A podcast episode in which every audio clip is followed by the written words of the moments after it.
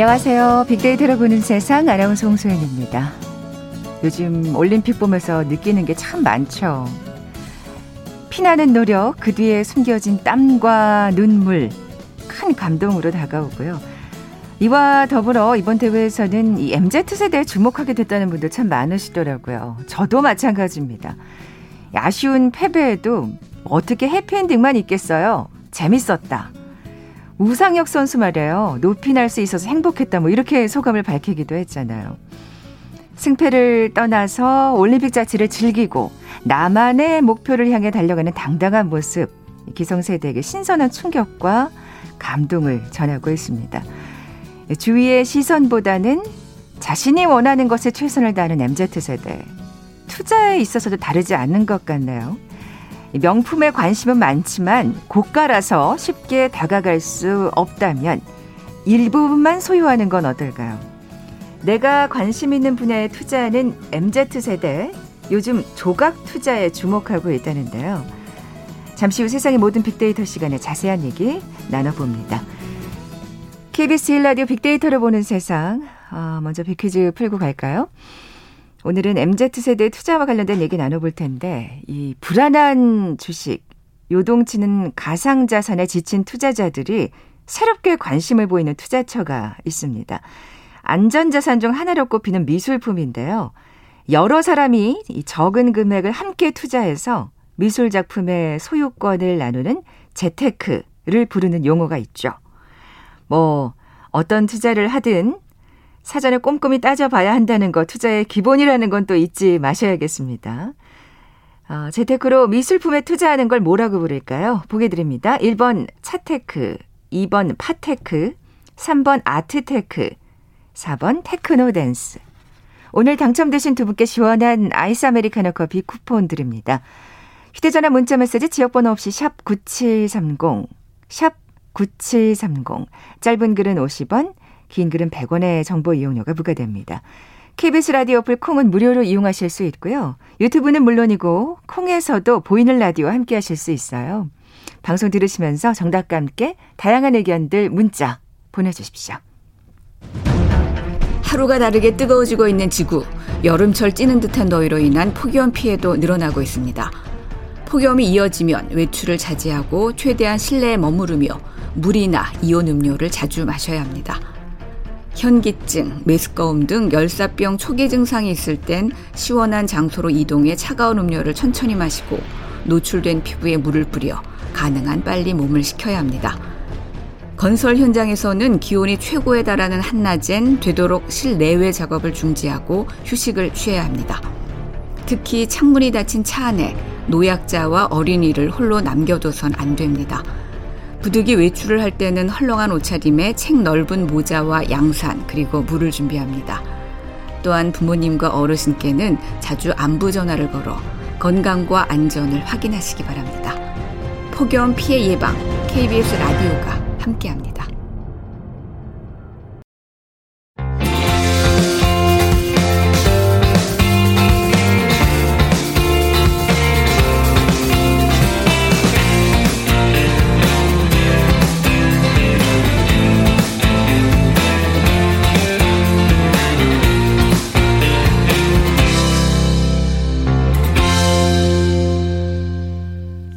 궁금했던 모든 화제와 이슈를 빅데이터로 분석해보는 시간이죠. 세상의 모든 빅데이터. 빅커뮤니케이션 전민기 팀장 나와 계세요. 안녕하세요. 네, 반갑습니다. 전민기입니다. 어, 앞서 말씀드렸던 조각 투자 얘기는 잠시 후에 나눠보도록 하겠고요. 네. 또 오늘 얘기 나누기 전에 지금, 예, 우리 여자 배구 터키전, 8강전이죠. 지금 5세트에 접어들었습니다. 아, 진짜 피말리네요. 그러니까요. 네, 이길 겁니다.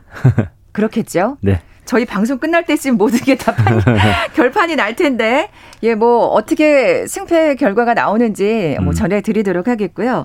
자, 첫 번째 주제, 고령화 사회에 대한 얘기 준비하셨군요. 네, 그, 우리나라 전국 시군구 전체가 고령화 사회가 됐다라는 이제, 어, 발표가 났어요. 네? 통계청이 와. 이제 2020년 인구주택 총조사 결과를 발표를 했는데요. 네. 지난해 11월 1일 기준으로 했을 때 전국 250개 시군구 전체가 65세 이상 인구 비율이 7%가 넘는 고령화 사회에 진입을 했습니다. 아이고. 네, 2019년 통계에서는 음 수원시 영통구가 65세 이상 인구 비율이 6.7%로 전국에서 유일하게 고령화 사회 진입 전이었는데 그랬군요. 올해는 이제 영통구도 7.2%로 상승했고요. 65세 이상 인구 비율이 가장 높은 시군구는 경북 의성군이 41.8%, 전남 고흥군이 41.1%, 경북 군위군이 39.8%, 경남 합천군이 39.3%, 전남 보성군이 39% 이런 식으로 높게 나왔습니다. 야, 굉장히 비율이 높네요. 그렇죠. 예. 네. 어, 뭐 고령화 고령 사회 이게 고령화 사회가 있고 고령 네. 사회가 있잖아요. 고령 사회는 이제 65세 예. 이상 인구가 14% 넘는 곳이거든요. 음. 이렇게 진입한 시군구도 83곳, 33%나 됩니다. 아. 그러니까 20%를 넘어서 초고령 사회로 들어선 시군구도 전체 44% 110곳으로 집계됐고요. 2019년까지만 해도 98개 시군구가 초고령화 사회였는데 충북 제천시하고 뭐 경북 여주시 이렇게 해서 1년 사이에 지금 12곳이나 추가가 됐거든요. 야. 그러니까 아무래도 젊은 층들이 이제 또 수도권으로 올라가고 그렇죠. 남아 계시는 분들이 예. 어, 연령대가 올라가다 보니까 예. 그러나 이제 뭐 전체적으로 어, 고령화 사회 그러게요. 그리고 고령 사회가 되는 곳도 많아지고 있고요. 네, 수도권이라고 또 예외가 아니네요. 그렇습니다. 예. 예. 노인 인구 비율을 좀 살펴볼까요? 어, 지난해 65세 이상 노인 인구가 820만 6천 명, 노인 인구 비율은 15.5%에서 16.4%로 높아졌습니다. 국민 6명 중 1명이 이제 노인인 거고요. 유엔이 65세 인구 비율 7% 이상이면 고령화 사회, 14%는 고령 사회, 20% 이상은 초고령 사회로 분류를 하고 있는데 네. 지금 뭐 굉장히 어, 많은 비율이라고 봐야겠죠. 훌쩍 넘었네요. 네. 그죠? 예. 초고령 사회로 지금 가고 어, 있는 어, 맞습니다. 상황입니다. 예. 이 걱정인 게 진짜 아이들 인구가 점점 줄고 있기 때문인 것 같아요. 사실 코로나 때문에 더 가속화된 것 같기도 하고요. 맞습니다. 아이를 낳는 걸 정말 꺼려할 수밖에 없는 지금 환경이잖아요. 네, 뭐 코로나 이전부터 그랬는데 코로나 되면서 더 안 낳고 있죠. 15세 미만 유소년 인구가 고령 인구보다 많은 곳이 250개 시군구 중에서 42곳, 17%에 불과합니다. 지난해 65세 이상 인구가 전년보다 46만 명 증가한 820만 어 6천 명, 처음으로 800만 명 넘었고요. 반면 15세 미만 유소년 인구는 617만 6천 명. 전체 인구 중에서 유소년이 차지하는 비율이 12.3%, 2000년에 21%였거든요. 엄청나게 줄었네요. 네, 지금 21년 만에 20년 만이죠. 작년까지 조사한 거니까 네. 거의 한8% 어, 이상 줄어들었습니다. 네. 근데 이게 사실은 나아질 기미가 안 보이니까 네. 더 문제죠. 예. 고령화 속도가 오히려 더 빨라지고 있죠. 음. 앞으로 10년은 지금까지보다 고령화 속도가 더 빨라질 것으로 보이거든요. 그러니까 베이비부머 1955년에서 63년생 인구가 65세 이상 인구층에 좀 진입하는데 이분들이 굉장히 당시에 아이들이 많았잖아요. 네. 그래서 노령 인구가 느는 만큼 반대로 경제 활동 인구는 그렇죠. 좀 줄어들게 되죠. 그래서 어떻게 보면 이분들이 굉장히 또 활발하게 네. 경제 활동을 하셨던 분들인데 음, 맞아요. 음. 그리고 고령화하고 저출산 맞물리면서 노령화 지수가 이제 132.9로 치솟았는데 15세 미만 인구 100명 대비 65세 이상 인구 비율인데 2019년에 122.7, 2000년 어, 그때보다 급증했고요. 2000년하고 2010년하고 비교하면은 지금 10년마다 두 배가 되고 있어요. 2000년에 35, 아. 2010년에 69.7이었거든요. 그래서 앞으로 속도는 더 빨라질 네. 것 같고 향후 10년은 베이비 부머 세대로 불리는 아까 말씀드린 1955년에서 63년 이분들이 이제 고령층에 진입하거든요. 그 2020년 기준으로 해서 56세에서 64세 인구가 695만 명이에요. 그러니까 향후 10년간 현재 고령 인구 아까 제가 820만 6천 명이라고 말씀드렸잖아요. 여기에 맞먹는 인구가 야. 새로 고령층에 이제 새롭게 포함이 되기 때문에 이때가 되면은 비율이 껑충 뛰어오를 네. 수밖에 없네요. 베이비 부머 세대들이 이제 노년층에 접어드는 때가 됐군요. 그렇습니다. 예. 예. 아, 정말 사실 항상 뭐 여러 번 얘기하지만 아이를 낳고 싶은 어떤 환경이 돼야 되는데 네. 이렇게 되면 참 경제가 더 어려워질 수밖에 없잖아요. 맞아요. 이런 네. 고령화 속도라면은 앞으로 10년간 경제 활동 인구가 339만 6천 명 줄어든다는 계산이 나오고요. 현재 전체 경제 활동 인구가 2,870만 명 수준인 걸 감안하면은 경제 활동 인구 8, 9명 중에서 이제 한 명이 사라진다고 봐야 되는 거예요. 그래서 이렇게 되면은 좀 곳곳에 좀 경제적으로 문제가 발생하겠죠. 일해서 돈을 버는 사람은 줄어드는데 부양해야 할 분들이 또 늘어나게 그렇죠. 되죠. 예. 이렇게 되면 성장 동력은 좀 떨어지고 복지 확대를 피할 수가 없기 때문에 그만큼 우리 경제 전반적으로 좀 돈을 많이 벌어야지만 또 함께 살아갈 수 있는 사회가 될 것 같거든요. 굉장히 좀 부담이 양쪽에 다 지워지는 그렇죠. 상황입니다. 예. 세계 신용평가사들도 이런 점을 분명히 반영하고 있을 텐데요. 네, 그 세계 3대 신용평가사 중 하나 이제 피치라는 회사가 있는데 지난 22일에 지난달이죠. 한국 국가신용등급 발표하면서 이례적으로 한국의 잠재 성장률 그러니까 물가 상승을 유발하지 않으면서 달성할 수 있는 성장률을 원래 연 2.5%였는데 2.3%로 하향 조정했습니다. 아. 한국은행은 이제 2019년에서 2020년에 한국의 잠재 성장률을 2.5에서 2.6 정도로 이제 예상을 했었는데 이게 2001년에서 2005년까지만 해도 5에서 5.2% 사이였거든요. 자, 그러면 왜 이렇게 엄청 어, 내렸냐? 예. 피치는 이제 급격한 인구 고령화가 중기적으로 성장에 압력을 주기 때문이다. 이렇게 분석을 하고 있어요. 그러니까 어, 세계 경제 신용 평가사들도 우리나라의 이제 고령화 사회로의 어떤 진입 이런 것들을 눈여겨 보면서 네. 그 점수를 좀 하향 조정하는 그런 상황입니다. 뭐 경고하고 있는 셈이죠. 예. 나아지지 않으면 음, 이렇게밖에 될 수 없다는. 근데 예. 이제 더 문제는 뭐냐면요. 어제 무슨 자료가 발표됐냐면 1인 가구 비율이었는데 네. 거의 지금 32% 가까이가 1인 가구더라고요.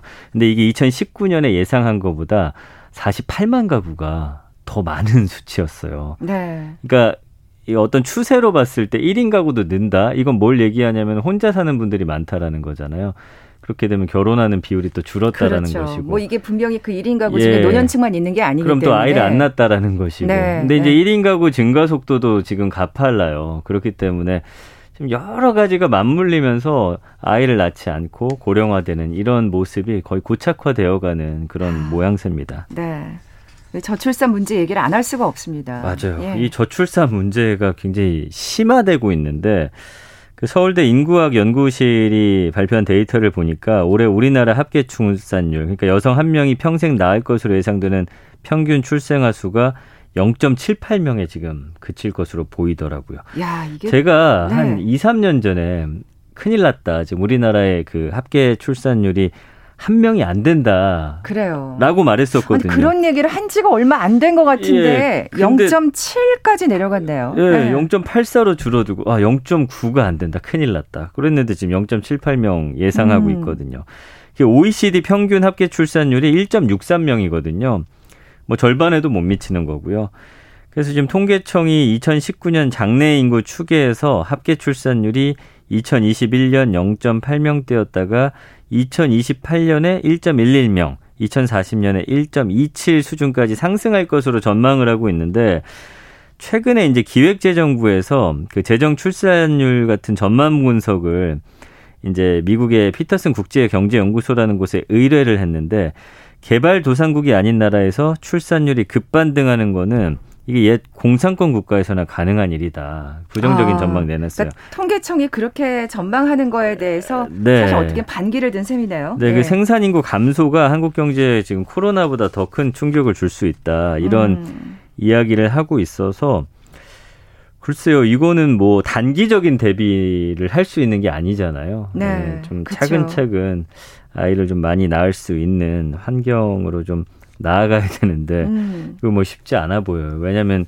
저 같은 경우도 이제 아이 하나만 낳기로 한 상황이고 결혼 연령대가 일단 굉장히 늦춰졌잖아요. 네, 네. 그런 문제도 있는 것 같고요. 그러니까 뭐 여러 경쟁 속에서 자리 잡기도 힘들고 주택 구하기 힘들고 뭐 여러 그러니까요. 문제가 얽혀 있다 보니까 이게 뭐 하나 나으신 하나 분들한테도 박수를 쳐드리고 싶은 예. 사실 어려운 상황이에요. 이게 뭐 실타를 예. 하나 푼다고 풀릴 문제는 아닌 것 같습니다. 예. 참, 네.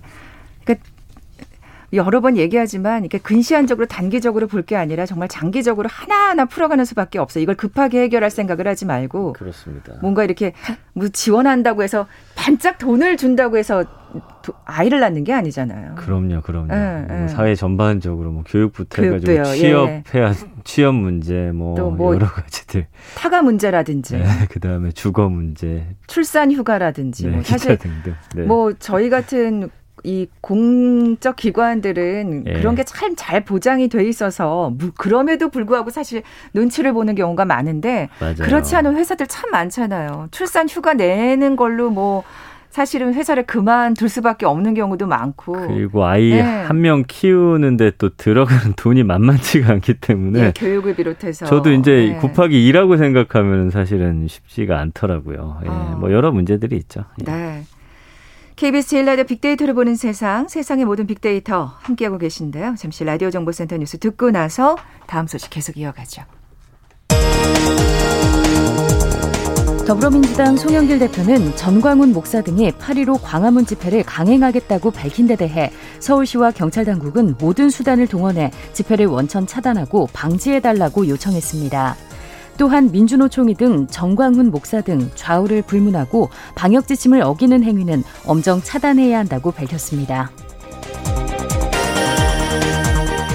서울시는 체납세금 징수 전담 조직 38 세금 징수과가 출범 이후 20년간 체납세금 3조 6천억 원을 거둬들였다고 밝혔습니다. 38 세금 징수과는 2001년 8월 전국 지방자치단체 중 처음으로 체납세금 징수 전담 조직으로 출범했으며 해마다 평균 1,786억 원의 체납세금을 징수하는 성과를 냈습니다. 3기 신도시 대상 지역 주민들을 상대로 토지 보상 서류 등을 불법으로 작성해주고 금품을 받아 챙긴 전 LH 간부가 구속됐습니다. 경찰은 3기 신도시 대상 지역에서 무자격 불법 브로커들이 활동하고 있는 것으로 파악하고 관련 수사를 확대하고 있습니다. 이란군으로 추정되는 무장 세력에게 파나마 국적 유조선이 납포되면서 걸프해에서 군사적 긴장이 고조되고 있습니다. 이란 혁명 수비대가 연루 가능성을 전면 부인하는 가운데 미군은 사태를 주시하기 위해 최소 한 척의 군함을 재배치하는 방안을 검토 중이라고 로이터는 보도했습니다. 도쿄올림픽이 열리고 있는 일본에서 코로나19 확진자가 최근 급증하면서 응급 의료 시스템이 제대로 작동하지 않는 것으로 나타났습니다. 일본 총무성 소방청 자료에 따르면 7월 26일부터 8월 1일까지 일주일간 일본에서 2,376건의 구급 이송 곤란 사안이 발생했습니다. 중국 중부 허난성 물난리 사망자가 갑자기 대폭 증가하면서 당국의 피해 규모 은폐 의혹이 제기되고 있습니다. 지난달 29일 허난성 당국은 사망자가 99명이라고 발표했으나 지난 2일에는 사망자가 3배 이상 증가한 302명이라고 발표했습니다. 아프가니스탄에서 미군 철수 여파로 치안 불안이 극심해진 가운데 국방장관 등을 노린 폭탄 공격이 일어나 20여 명의 사상자가 나왔습니다. 현재 아프간에서는 지난 5월부터 미군 철수 여파로 탈레반이 정부군을 공격하며 세력을 넓히고 있습니다. 지금까지 라디오 정보센터 조진주였습니다.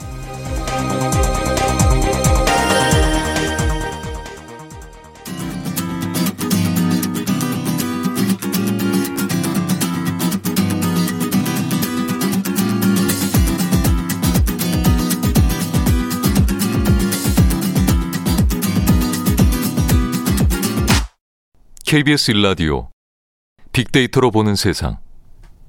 네, 세상의 모든 빅데이터 함께하고 계신 지금 시각 11시 24분 향하고 있습니다. 제가 이렇게 흥분하는 이유가 네. 어, 저희도 지금 스튜디오 안에 이 중계 화면을 틀어놨는데 12대 10으로 지금 앞서고 있어요. 아, 3, 3점 남았습니다. 3점 남았습니다. 예.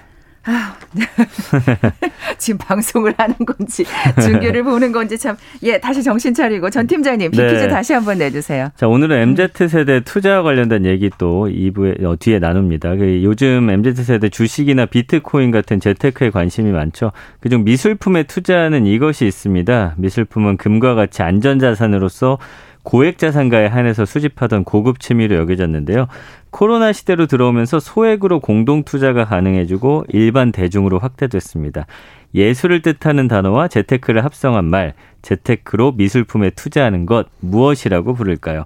1번 차테크, 2번 파테크, 3번 아트테크. 4번 테크노 댄스. 네, 오늘 당첨되신 두 분께 시원한 아이스 아메리카노 커피 쿠폰 드립니다. 정답 아시는 분들 저희 빅데이터를 보는 세상 앞으로 지금 바로 문자 보내주십시오. 휴대전화 문자 메시지 지역번호 없이 샵 9730, 샵 9730. 짧은 글은 50원, 긴 글은 100원의 정보 이용료가 부과됩니다. 콩은 무료로 이용하실 수 있고요. 유튜브로 그리고 또 콩에서도 보이는 라디오 함께하고 함께하실 수 있습니다. 자, 두 번째 키워드 조각 투자입니다. 네. 우리 비퀴즈 정답 맞추는 것도 어떻게 보면 조각 투자인데. 맞아요. 어떤 의미인지 먼저 짚어 주시죠. 말 그대로 여러 명이 하나의 상품에 투자하는 거예요. 그래서 최근에 아까 뭐 이제 미술품에 대한 투자도 말씀해 주시죠. 워낙 비싸다 보니까 여러 명이 모여서 함께 구매를 하는 것이고요. 요즘은 뭐 부동산을 이렇게 함께 구입하는 경우도 있고 어. 최근에 이제 어 인기를 끌고 있는 게 어, 명품입니다. 그래서 최근에 C사 명품백보다 구하기 힘들다는 알사 시계 다섯 점을 묶어서 다수의 투자자에게 판매하는 조각 투자 상품이 1분도 안 돼서 폭풍 마감됐어요. 그러면서 조각 투자 3호까지 출시가 됐고 고가의 명품을 단돈 10만 원으로 투자하는 조각 투자 플랫폼까지 나타나면서 뭐 주머니는 가볍지만 명품을 소유하고 또 투자하고 싶은 MZ 세대에 굉장히 화제가 야. 되면서 이슈를 만들고 있습니다. 아니면 뭐 부동산, 미술품 뭐 이런 거는 또 이해를 할 수 있겠는데 네. 명품까지 조각 투자를 한다니까 그렇습니다. 놀랍네요. 네. 이 플랫폼도 있다면서요? 예, 이게 참 재밌는 거예요. 현물 조각 투자 플랫폼이 있는데 그 희소성의 정점에 달한 프리미엄 알사식의 4점으로 구성된 조각 투자 상품을 출시를 했고요. 가치 상승이 예상되는 이 알사 시계나 C사 백과 같은 현물 자산의 소유권을 조각처럼 나눠서 투자하는 현물 투자 상품을 선보이는 그런 플랫폼인데 최근에 큰 곽광을 받고 있습니다. 네. 뭐 재판매 제품도 심지어 잘 팔린다면서요? 그 지난달 6월 30일 오전 10시에 이제 조각 투자 2호가 네, 잠깐만요. 네네. 지금 우리 대한민국 14점이 됐어요. 마지막 한점 아, 남았는데요. 아, 예, 예. 예, 현장 중계 연결해 보겠습니다. 네. 지금 우리 선수들이 가장 긴장을 안 했고요. 네. 그냥 저희가 긴장했고요. 자, 이제 매치 포인트 대한민국. 자, 우리의 블로킹 라인업 좋습니다. 중앙 속공. 블로킹. 스파이크. 괜찮아요. 네, 괜찮아요. 네, 괜찮아요. 자, 대한민국 한 점. 마지막 한 점에 모든 집중력을 쏟아 부어야 합니다. 네, 지금 전위에 김연경 선수, 양효진 선수, 그리고 김희진 선수가 있기 때문에 우리의 공격 옵션도 좋습니다. 예. warm-up 진행 선수들은 이 승리의 순간을 지금 기도하는 마음으로 지켜보고 있습니다. 받고 자. 올려놓습니다. 처리. 넣기 스파이크. 자, 한 점 차예요. 집중해야 돼요. 집중해야 됩니다.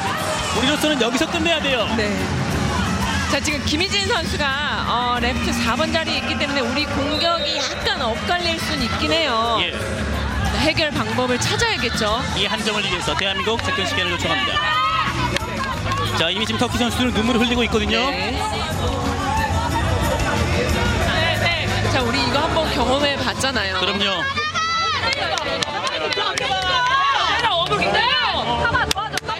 좀 세게 때리라는 얘기죠. 1976년 몬트리올에서 그리고 2012년 런던에서 그리고 이제 우리 대한민국 여자 배구는 또 한 번 2021년 도쿄에서 4강 신화를 준비하고 있습니다. 승리까지 한 점 남았습니다. 지금 터키 선수들은 벌써 눈물을 보이고 있는 선수들도 있는데 아, 우리 선수들도 마찬가지겠지만 이거 극복해야 돼요. 그렇습니다. 극복할 수 있습니다. 그리고 유리한 것은 대한민국입니다.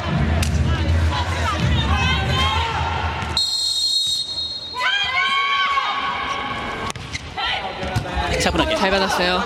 김현경 스파이크! 자 찬스볼이에요. 찬스볼. 염혜선 김연경 여러분 보고 계십니까 대한민국 여자 배구가 제가 너무 소리 질렀죠. 지금 소리 들어갔나요? 어. 야 드디어 우리가 4강에 가네요. 와 대단합니다. 현실이 되고 정말. 세계 랭킹 그 저희보다 훨씬 앞서는 팀을 모두 물리치고 네. 가도 정말 좋게 대단합니다. 터키 선수들 지금 분에서 울고 있어요. 김연경 선수가 또 마지막 5점을 다 또 거둬들었네요. 세상에 네. 정말 다시 한번 큰 박수를 보내고 또 선전한 터키 선수들에게도 네. 네, 박수 보내고 싶네요. 예. 자 이제 저희는 방송으로 돌아와서 네. 이제 다음 4강 경기를 기다리면서 좋습니다. 저 재판매 제품 얘기를 하고 있었어요. 재판매하는 게 또 잘 팔린다는 거죠. 아까 말씀드린 그 플랫폼을 통해서 조각 투자 2호를 이 플랫폼이 내놨는데 네. 공개한 지 45초 만에 모집이 마감되면서 큰 인기를 끌었거든요. 여기는 이제 시계 한 네다섯 개 정도가 묶여 있는데 이게 뭐냐면 리셀 제품이었던 거예요. 거의 새 제품이긴 한데 어. 어쨌든 한번 사- 구매를 한 상태에서 다시 한번 재구입하는 요즘 MZ 세대들은 이 리셀 제품에 대한 그 거리낌이 전혀 없더라고요. 맞습니다. 예, 그 예. 지난 4월에도 이 시계 11점으로 구성된 1호를 출시했는데 당시에는 30분 만에 이게 마감이 됐었거든요. 2호는 시작과 동시에 상품이 완판된 거고 1억 2,200만 원을 모집했는데 3억 5천만 원이 몰릴 정도로 야. 이 리셀 제품에 인기가 이렇게 많았다는 거예요. 그만큼 잘 된다는 거죠. 이거 투자할 만한 가치가 있다고 판단하는 거예요. 그렇습니다. 근데 예. 그러면 지금 보니까 1억 2,200만 원 모집에 3억 5천만 원. 예. 엄청난 액수가 모였는데 네. 투자 금액은 마음대로 정할 수 있는 일단 거예요. 최소 예. 투자 금액은 10만 원이고요. 최대 2천만 원까지 투자를 할 수 있어요. 그래서 1호하고 2호의 투자 기간이 한 6개월 정도.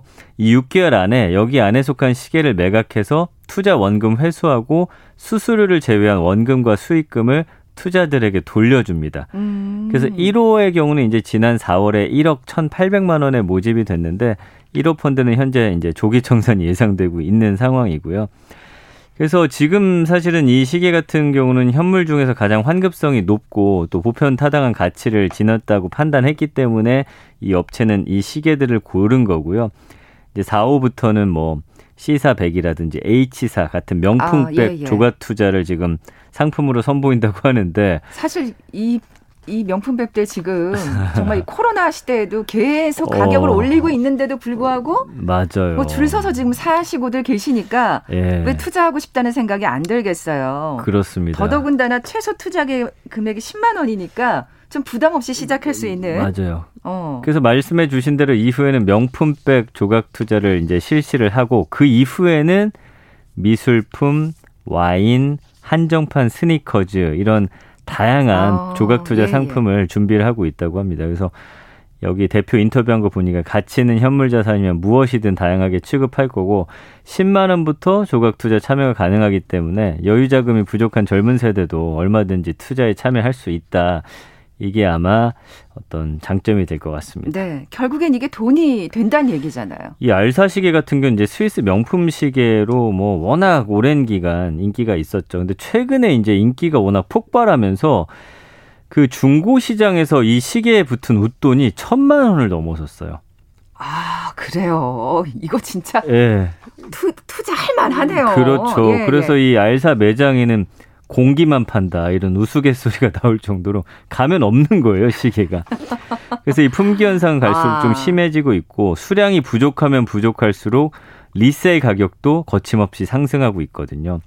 그래서 전 세계에서 이제 가장 인기 있는 시계로도 불리는 게 이 알사의 그 전문 다이버를 위한 방수 시계인데 음. 이게 매장 소비 자가가 1,165만 원인데 그 당근 그런 중고 그런 네. 어 마켓에서는 어, 새 상품 기준으로 2,500만 원에서 지금 2,600만 원에 거래되고 있거든요. 야. 그러니까 프리미엄이 붙는다고 하죠. 아파트에 피 같은 게 있는데 웃돈이 지금 1,000에서 1,500만 원 정도 형성이 돼 있는 거예요. 세상 그냥 새 시계를 살 돈이 네. 붙는 셈이네요. 진짜. 돈이 있어도 못 사니까요. 어, 그러니까 리셀 제품도 없다면서요. 리셀도 없습니다. 어. 그 특히나 이 알사에서 만든 몇몇 시계 중에 이제 또 초록색하고 검은색을 조합한 게 있는데 우리나라에서는 별다방 시계로 불리면서 또 큰 인기 끌고 있고요.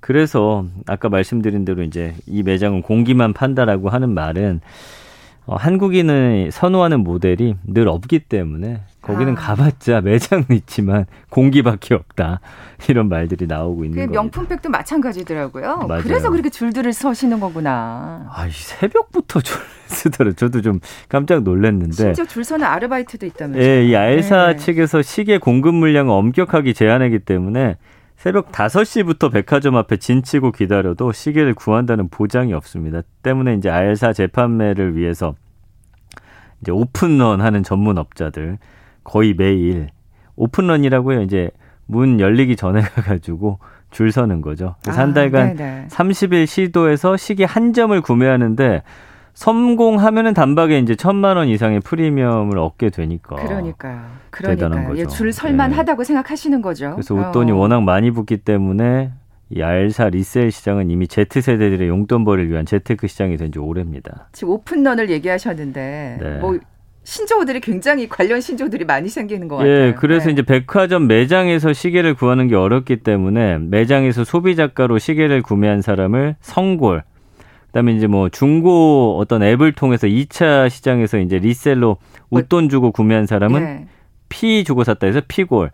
해외에서 직구 통해서 제품을 구매한 사람을 뭐 진골이다. 이렇게 자기들끼리 부르는 용어까지 생겼어요. 참 이 코로나로 인해서 여러 가지 경제 상황이 안 좋아지는 와중에도 네.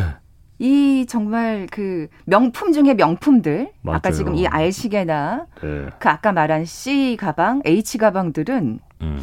더 난리가 나는 것 같아요. 그러니까 코로나 19 네. 확산 이후에 날이 갈수록 오히려 더 심해지고 있거든요. 예. 그래서 뭐 코인이라든지 신발, 미술품, 백, 그다음에 이 알사 시계, Z세대 주요 현물 투자 상품으로 부상했고 공급 수량이 제한적이다 보니까 리셀 가격도 떨어지기는커녕 천만 원이 붙었다는 게 저는 사실 그 돈 주고 뭐 살 의향은 저는 없는데 그럼에도 불구하고 어. 이제 투자할 수 있는 무엇인가로 지금 그러니까요. 각광을 받게 되는 상황입니다. 아, 왜들 그렇게 줄을 서나 했더니 투자하시려는 분들이 꽤 많았던 거예요. 그러니까. 근데 아까 보시면 네. 돈 크게 모았다가 한 달 30일 가서 줄 서서 하나 샀는데 천만 원이 붙는다. 이거는 해볼 만한 가치가 그렇죠. 있다라고 판단이 되는 거죠. 이게 참 이 명품사들의 그 전략이랄까요? 예. 공급 수량이 제한적이라는 게참 네. 정말 머리 잘 쓴다는 생각이 드는데 좀 얄밉습니다. 맞습니다. 뭐 아까 직구 얘기하셨는데 해외에서 구하는 것도 어렵습니까? 어려워요. 아. 이거 같은 경우는 이제 뭐 1908년에 출시가 된 브랜드인데 최초의 자동 태엽 시계, 뭐 최초의 방수 시계, 뭐 최초의 날짜 요일 표시 시계, 최초의 시계 제작 기술을 갖고 있거든요. 그래서 모든 시계가 수작업으로 생산되고 전 세계적으로 물량 공급이 제한적이기 때문에 해외에서도 이 시계 구하는 게 현재로선 쉽지가 않습니다. 그렇군요. 마지막으로 네. 예, 회사 실적은 감소한다. 이럼에도 불구하고 이게 무슨 말일까요? 신기하죠. 네. 그 음. 공급 제한을 하다 보니까 실적이 훼손되는 거를 이 업체는 감수하고 있는 거예요. 그래서 우리나라 알사의 2020년 매출이 2,329억 원인데 전년 대비 19.8% 잠, 감소했어요. 영업이익은 283억 원으로 49.2% 줄었고 당기 순이익도 49.9% 감소했거든요. 그러니까 이거 찾는 고객들은 넘쳐났는데 본사에서 공급되는 수량은 매우 제한되기 때문에 엄청난 인기에도 실적은 되려 감소하는 아, 거고. 아, 게다가 사실 그 리셀을 하는 거는 투자하는 사람들이 돈을 버는 거지 여기서 돈을 버는 게 아니니까. 그럼에도 불구하고 예, 막 예. 찍어내지 않는 거는 이 회사, 기업 이름, 시계에 대한 가치를 손상시키지 않게 했다는 이 기업의 어떤 목표와 가치도 있는 거거든요. 아, 이것도 좀 대단한 것 같아요. 그러다 음. 보니까 오히려 웃돈이 지금 천만 원 넘게 되는 거고 고객을 엄격하게 관리하기 시작했어요. 그래서 연간 구매 수량 제한은 물론이고요. 신혼부부 같이 이 시계를 사야 할 특별한 이유가 있는 경우에만 시계를 판매하면서 사실은 시사보다 먼저 고객 관리를 시작을 한 걸로 또 유명하거든요. 네, 네. 참 희한한 일들이 많이 벌어지고 그러네요. 있죠. 그러네요. 네. 리셀 시장 정말 흥미롭습니다. 세상의 모든 빅데이터 빅커뮤니케이션 전민기 팀장과 함께했습니다. 고맙습니다. 감사합니다. 자, 오늘 빅퀴즈 정답은 3번 아트테크였죠. 어, 쿠폰 받으실 두 분입니다. MZ 세대들 참, 어, 참 영리하다고 3594님 정부와 올림픽 중계까지 감사합니다 하셨고요. 그리고 5853님 아트테크에 도전 중이라고 하셨네요. 두 분께 선물 보내드리면서 물러갑니다. 빅데이터로 보는 세상 내일 뵙죠. 고맙습니다.